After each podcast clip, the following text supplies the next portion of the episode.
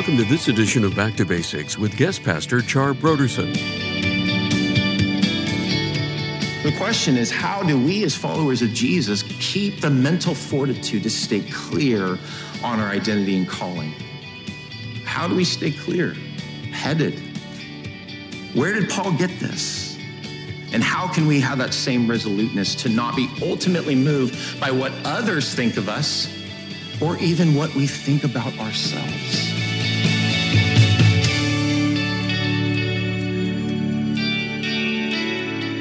Today on Back to Basics, Pastor Char Brodersen continues our study in the book of 1 Corinthians. Join us as Pastor Char begins his teaching on 1 Corinthians chapter 4 in a message titled, Who is it all for?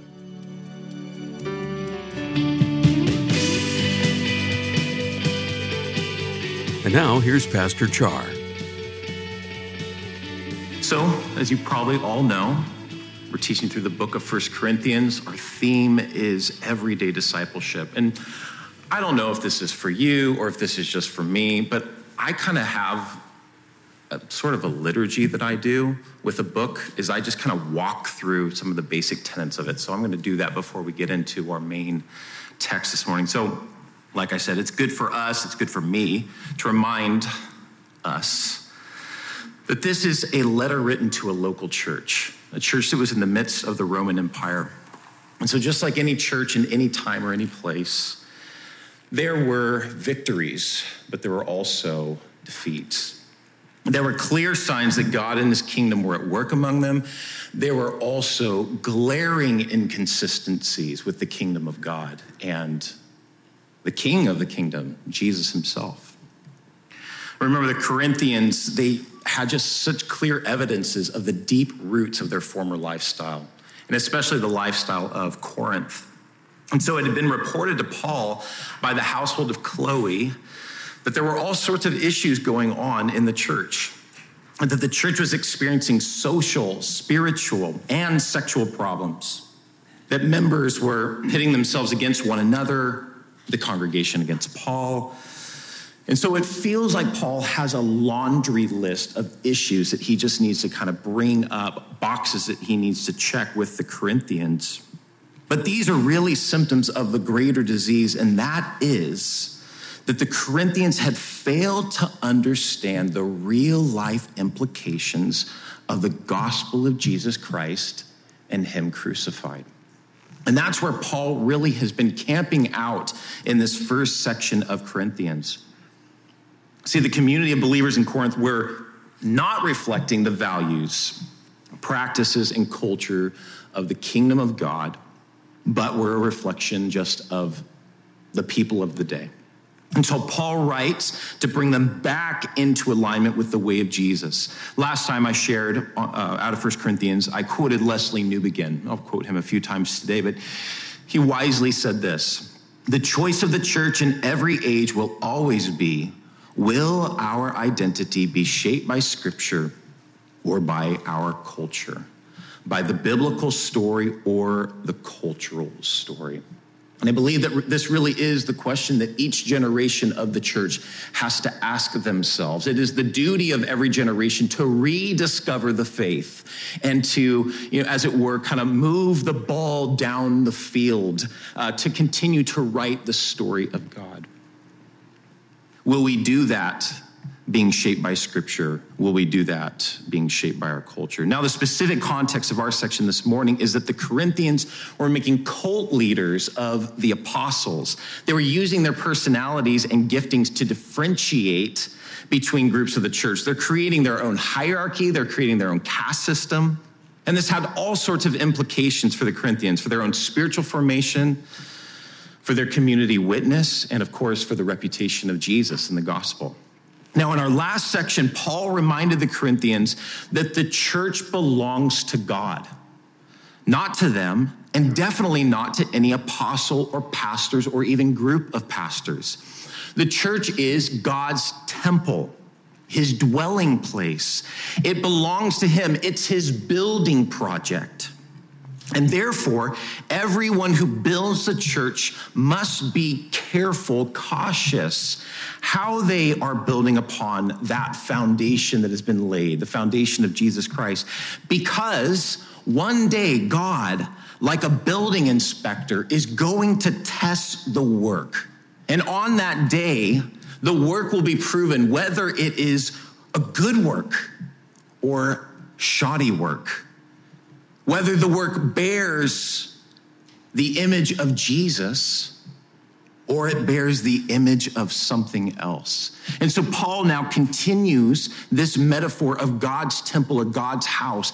And Paul talks about this identity that he has. And so I want to unpack this section for us and bring some understanding and application of what this is all about, because I think there is a lot of confusion about this section. So let's talk about it. Paul continues with the metaphor of God's temple or God's house. And so, Paul, he wants to reestablish his identity in Corinth, because as I said, there's been a lot of confusion among the Corinthians. So, he says this this is how we apostles should be regarded servants of Christ, stewards of the mysteries of God, or as some translations say, stewards of the household of God.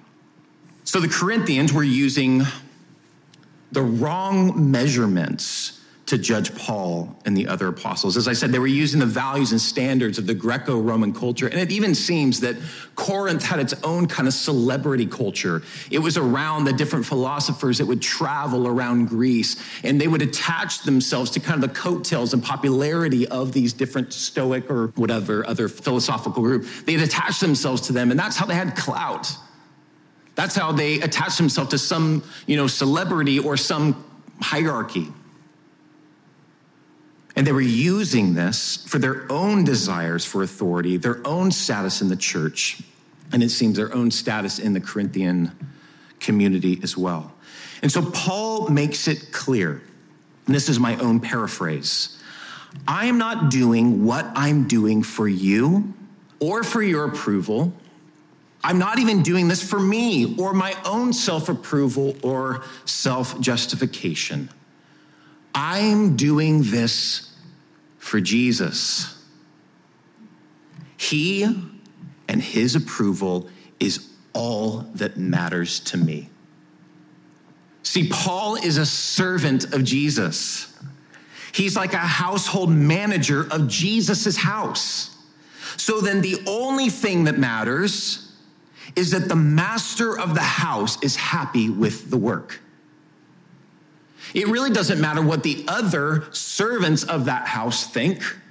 It doesn't matter what other stewards in the house think. It doesn't matter what the masters of other houses think. All that matters is pleasing the master. All that matters is pleasing Jesus. Now, of course, this brings up all sorts of questions and I think miss understandings of what Paul is actually teaching here. So let's talk about a couple of those. Is Paul basically saying, no one can judge me but God? Yes and no. Paul isn't talking about sin or morality. Just to be clear, he's talking about identity and calling just in case we think that these verses can be used to somehow justify whatever we want to do, however we want to live. Is Paul teaching justification by works? No. He's talking about the judgment of our good works, whether they will receive commendation from the Lord or they will be found to have been done for ourselves and the approval of others. Now, because of Paul's solidness or firmness of his identity, his clear sense of calling and purpose, he is unmoved and undeterred by the Corinthians' low or high estimation of him. Paul even goes on to say that he actually isn't moved, motivated, or ultimately discouraged by his own estimation or judgment of himself. He doesn't even do that anymore. Paul is unwavering resolute. Now, this is incredible, and I think somewhat unsettling for some of us. Paul seems pretty arrogant and self confident, even as he's warning the Corinthians of the danger of arrogance and self confidence. doesn't he? What is this? Well, I think we need to understand the difference between pride and humility. I think sometimes we can mistake pride for what is actually true humility because true humility carries a confidence that can be mistaken for pride. You see, true humility is having a right assessment of our strengths and our weaknesses. It is to know who we are and also who we are not. Pride or false humility is when we camp out or get stuck on either our strengths or our weaknesses.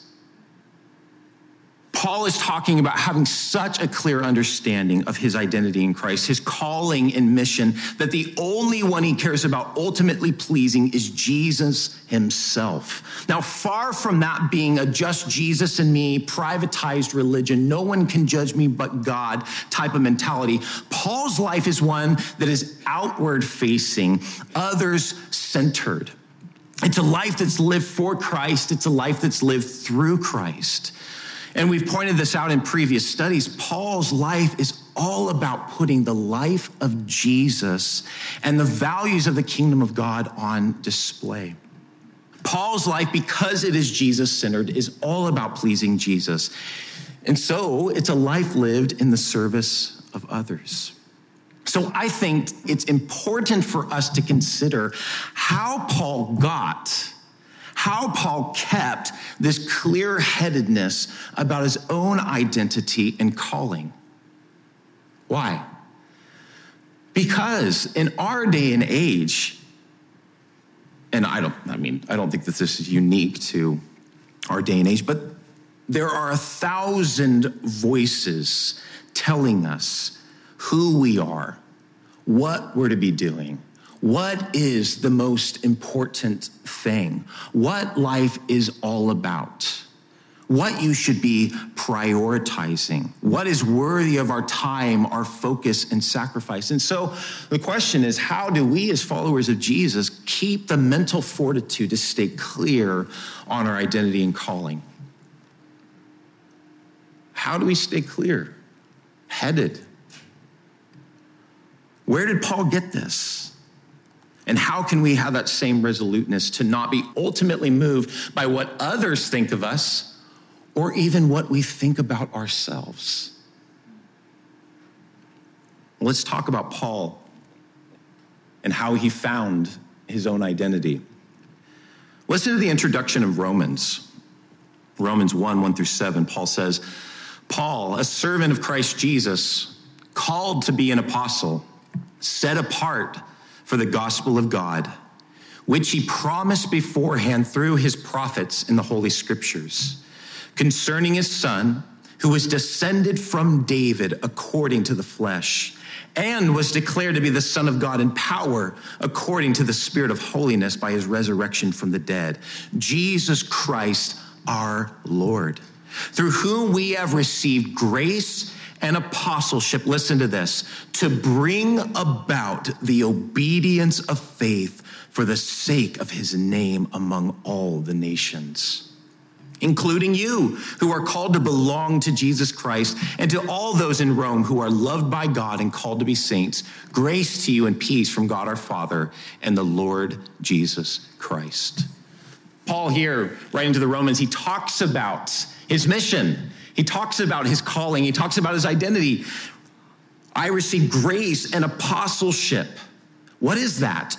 To bring about the obedience of faith for the sake of his name among all the nations. The obedience of faith for the sake of his name. This is what Paul was about. Now remember Paul's backstory. Paul had once been a Pharisee a radical persecutor of the church. Paul said in one of his letters that he had been zealous for the tradition of his fathers. And in other places, he speaks of this same zeal. Now, many believe that this refers to the zeal of Phineas. How many of you guys remember the story of Phineas? So there's this story about how the Midianite women came into the camp. This is this plan so that they will be led away into idolatry and then they'll be judged by God. Well, it works, right? And so there is this man, Phineas. He is the grandson of Aaron and he sees what's happening that this transgression is going to is leading the people into idolatry and it is actually the judgment of god is broken out in the camp of israel. And so what he does this is one of those like i cannot believe this is in the bible stories right? The we don't tell this in the flannel graph in sunday school so don't worry you won't have to tell us one. Um, but he chases down this man and this woman into their tent, and as they're having sex, he takes a spear and he runs both of them through.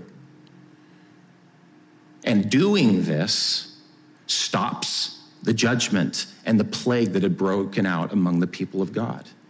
And then God speaks and he talks about how Phineas's zeal has stopped the judgment, and this is accounted to him as righteousness.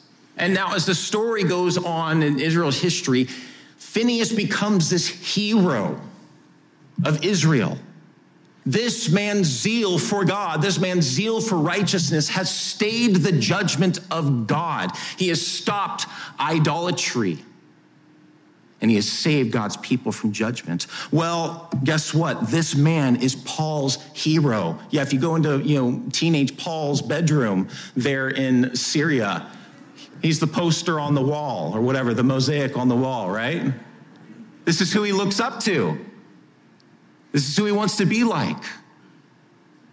The one who put a stop to the false worship and idolatry that broke out among the Israelites and stayed the judgment of God. And so, fast forward, in Paul's understanding, Jesus was a false prophet and false Messiah specifically because Jesus was crucified. Cursed is everyone who hangs on a tree. He was leading God's people astray, which would bring the judgment of God, which would prolong the exile of Israel. The solution stop, imprison, or kill anyone who follows the false Messiah. Protect and preserve the people of God from sin and evil at all cost. This is who Paul is. This is what Paul is about. He's going from Jerusalem all the way to Damascus carrying letters so that he can carry this out. But then what happened is as Paul journeys on his way to arrest Jesus' followers, he meets the risen, glorified Jesus on the road to Damascus, and it changed everything. Because if Jesus is not dead, but is alive, glorified. We're told that he shines brighter than the new day sun. This is the Shekinah glory of God from the Old Testament being seen in the New Testament. This is proof that Jesus was, in fact, the Son of Man, the messianic figure to whom Yahweh would grant the nations the power, the authority. He's the King of Israel. He now rules at the right hand of Yahweh. And this means that all the promises of what God intended for Israel, the end of exile, the staying of the judgment, the redemption, the rescue had come about. Jesus was Israel's true and long awaited king, the savior, the one who redeems Israel. God had done it. He had done what he had always promised to do for Israel to install himself as king to rescue and redeem Israel from their sins, and then to bring in the nations to worship the one true king. You guys, this moment becomes the defining moment of Paul's life it becomes his vision and greatest passion because of his understanding of the greatness of God's love, what God had accomplished through Jesus. His goal then was to bring about the obedience of faith among all the nations for the sake of Jesus' name. Everywhere he went, this is what Paul was all about making known the lordship of Jesus Christ. It is all over the book of Acts, it is all over the epistles that Jesus is king. So, knowing Jesus, making him known, pleasing him became the new operating principle of Paul's life.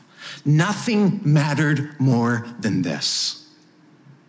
This was the meaning of life for Paul. even if that meant radical suffering, and it often did. Listen to him in Philippians 3. I want to know Jesus. Yes, to know the power of his resurrection and participate in his sufferings, becoming like him in his death, and so somehow attaining to the resurrection from the dead. Not that I have already obtained all this or have already arrived at my goal, but I press on to take hold of that for which Christ Jesus took hold of me. Brothers and sisters, I do not consider myself to have taken hold of it yet, but one thing I do, forgetting what is behind and straining toward what is ahead, I press on toward the goal to win the prize for which God has called me heavenward in Christ Jesus. Thomas Chalmers, he once spoke of the expulsive power of a greater affection. But Phineas had been Paul's hero growing up. But on that day, on that road to Damascus, I'll tell you, Paul had a new hero. He had a new goal. He had a new reason for being, for doing, for living, for suffering, for dying. And it was Jesus Christ, the true King of Israel. And after that, everything was about Jesus. Everything was about pleasing Jesus. Everything was about modeling his life after Jesus in every way that he could. This is who and what Paul is all about. And it's as if Paul now turns his focus back to the church at Corinth to say, I follow Jesus, the crucified king. Corinthians, who and what are you all about? So I'll ask us before I read this section who and what are we all about? Paul, with dripping irony, describes himself and other apostles in contrast to the prosperity and celebrity culture that the Corinthians are modeling their lives after. Again, my paraphrase. He says, We apostles are like prisoners of war at the end of the procession. We are like those condemned to die in the arena. Remember, this is where the gladiators would fight brutal battles, chopping off limbs. It was just gore and blood and guts. It was a show. He says we're a spectacle for the whole cosmos, for both angels and humans. We are fools for Christ, weak, dishonored, hungry and thirsty, wearing rags and brutally treated, without homes, working hard with our own hands, cursed but always blessing, persecuted yet enduring, slandered and answering kindly. The scum of the earth and garbage of the world. And then Paul masterfully adds a personal note Corinthians I am your father in the faith. And though you may have had a lot of babysitters in recent years, you only have one father.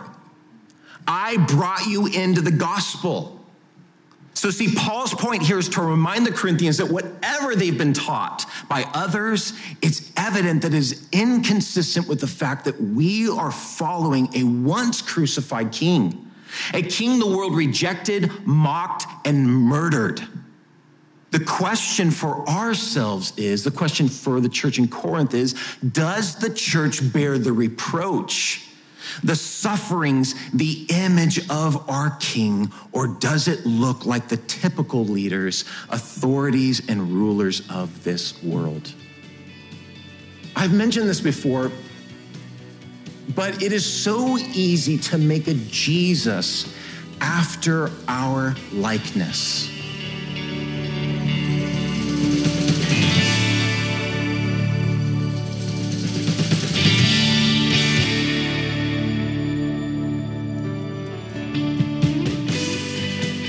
For the month of February, Back to Basics Radio is offering a book titled Know Why You Believe by Paul E. Little. Does God really exist? And if he does, why is there so much suffering in the world? Doesn't science actually disprove the Bible? So, how can we even trust what the Bible says? What proof is there that Jesus really rose from the dead? If you've ever wondered about these questions, then this month's book, Know Why You Believe by Paul E. Little, will help you answer these very questions and many others. If you want to wrestle with your own questions or the questions of others about the practical implications of the Christian faith, you need to get this month's resource from Back to Basics.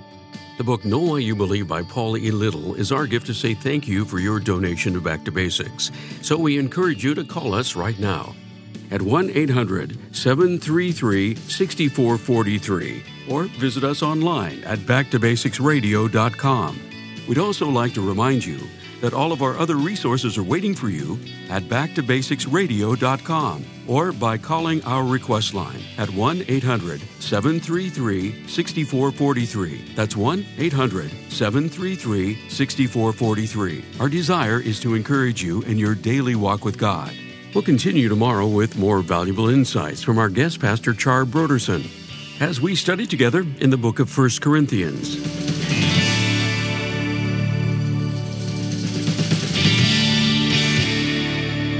Back to Basics is the preaching and teaching ministry of Calvary Chapel, Costa Mesa, California.